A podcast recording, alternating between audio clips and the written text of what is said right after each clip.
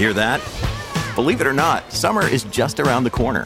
Luckily, Armor All, America's most trusted auto appearance brand, has what your car needs to get that perfect summer shine. Plus, now through May 31st, we'll give you $5 for every 20 you spend on Armor All products. That means car wash pods, protectant, tire shine, you name it. Find out how to get your $5 rebate at armorall.com. Armor All, less work, more clean. Terms apply. Imagine what would have happened if BC Ferries raised prices by more than 10% every year for the next four years? Well, that's what recent submissions to the BC Ferries Commissioner was predicting. But what we also know, what we heard on the weekend, is that is not going to happen. So let's find out why. And what are some of the challenges here? Transportation Minister Rob Fleming joins us now. Good morning. Good morning, Simi. Okay, so what was this announcement on the weekend? What does this mean for mm-hmm. people who need BC ferries?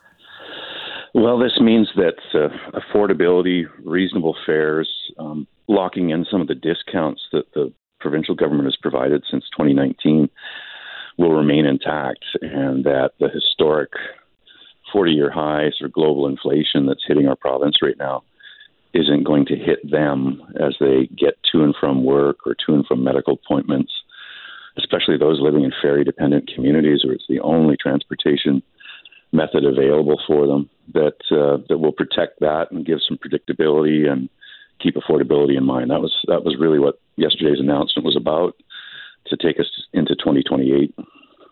Okay, so that's keeping ferry rates at a certain level? Yeah, that's right. 3% or lower. Um, it's interesting. I mean, the government is doing what it did yesterday to protect affordability. The negotiation, if you like, uh, is really between BC Ferries as a corporation making the submission.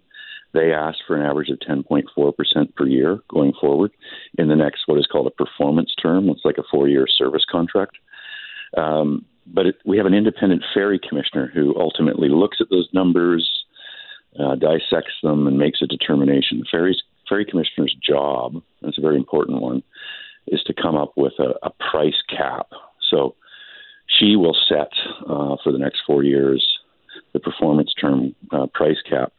But bearing in mind that the province has advanced from year end funding uh, $500 million to cover fare increases over those four years, that will make a huge difference on affordability. And that really protects people too. Or here on Vancouver Island, where I live, and smaller island communities, um, a lot of a lot of produce and goods and food arrives by truck.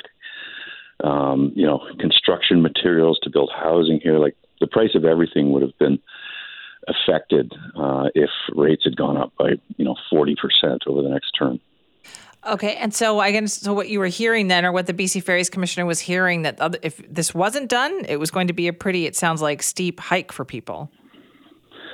Yeah, I mean, BC Ferries, like just going into this interview, your your your news update talked about um, the the fuel fluctuating costs, uh, you know, Russia's invasion of Ukraine and other global factors making that an unpredictable commodity. Um, labor costs are going up uh, BC Ferries, like a lot of transportation companies, had to defer uh, capital programs, shipbuilding, repairing docks. So there's things that need to be done uh, in the next performance term.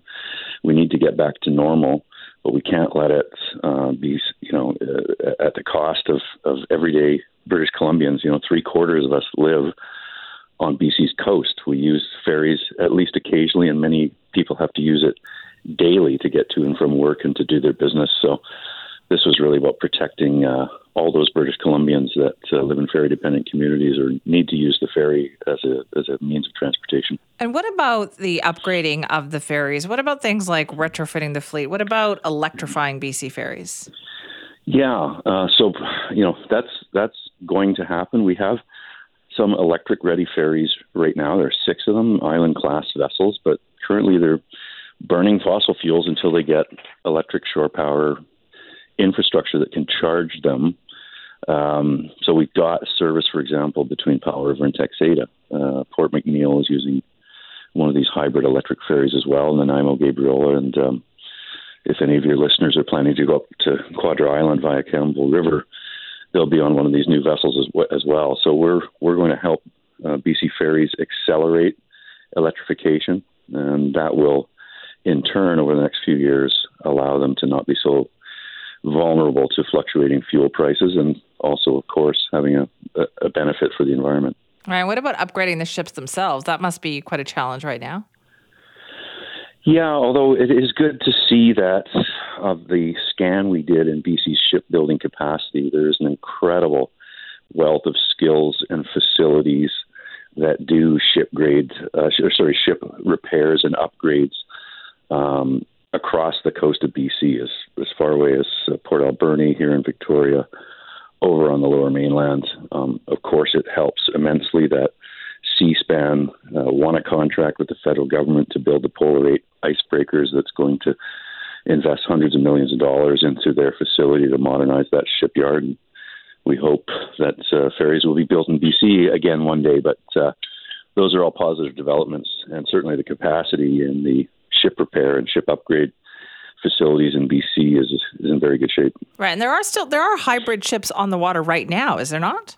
That's right. There's six um, on those service routes that I mentioned. So uh, they just are they use battery operations when they're in port, when they have dwell time before they're loading, but they don't use them on the main runs for the propulsion system. So, but they're fully capable of being fully electrified. We just need to get the charging infrastructure in there, and uh, that's what uh, the government of British Columbia is going to support. We hope the federal government will support marine electrification. They're certainly supporting uh, vehicle electrification with a massive deal for the auto sector in Ontario. They've got some deals with Quebec on their electrification strategy with rare earth minerals, but we've got a cluster of innovative marine battery technology companies here.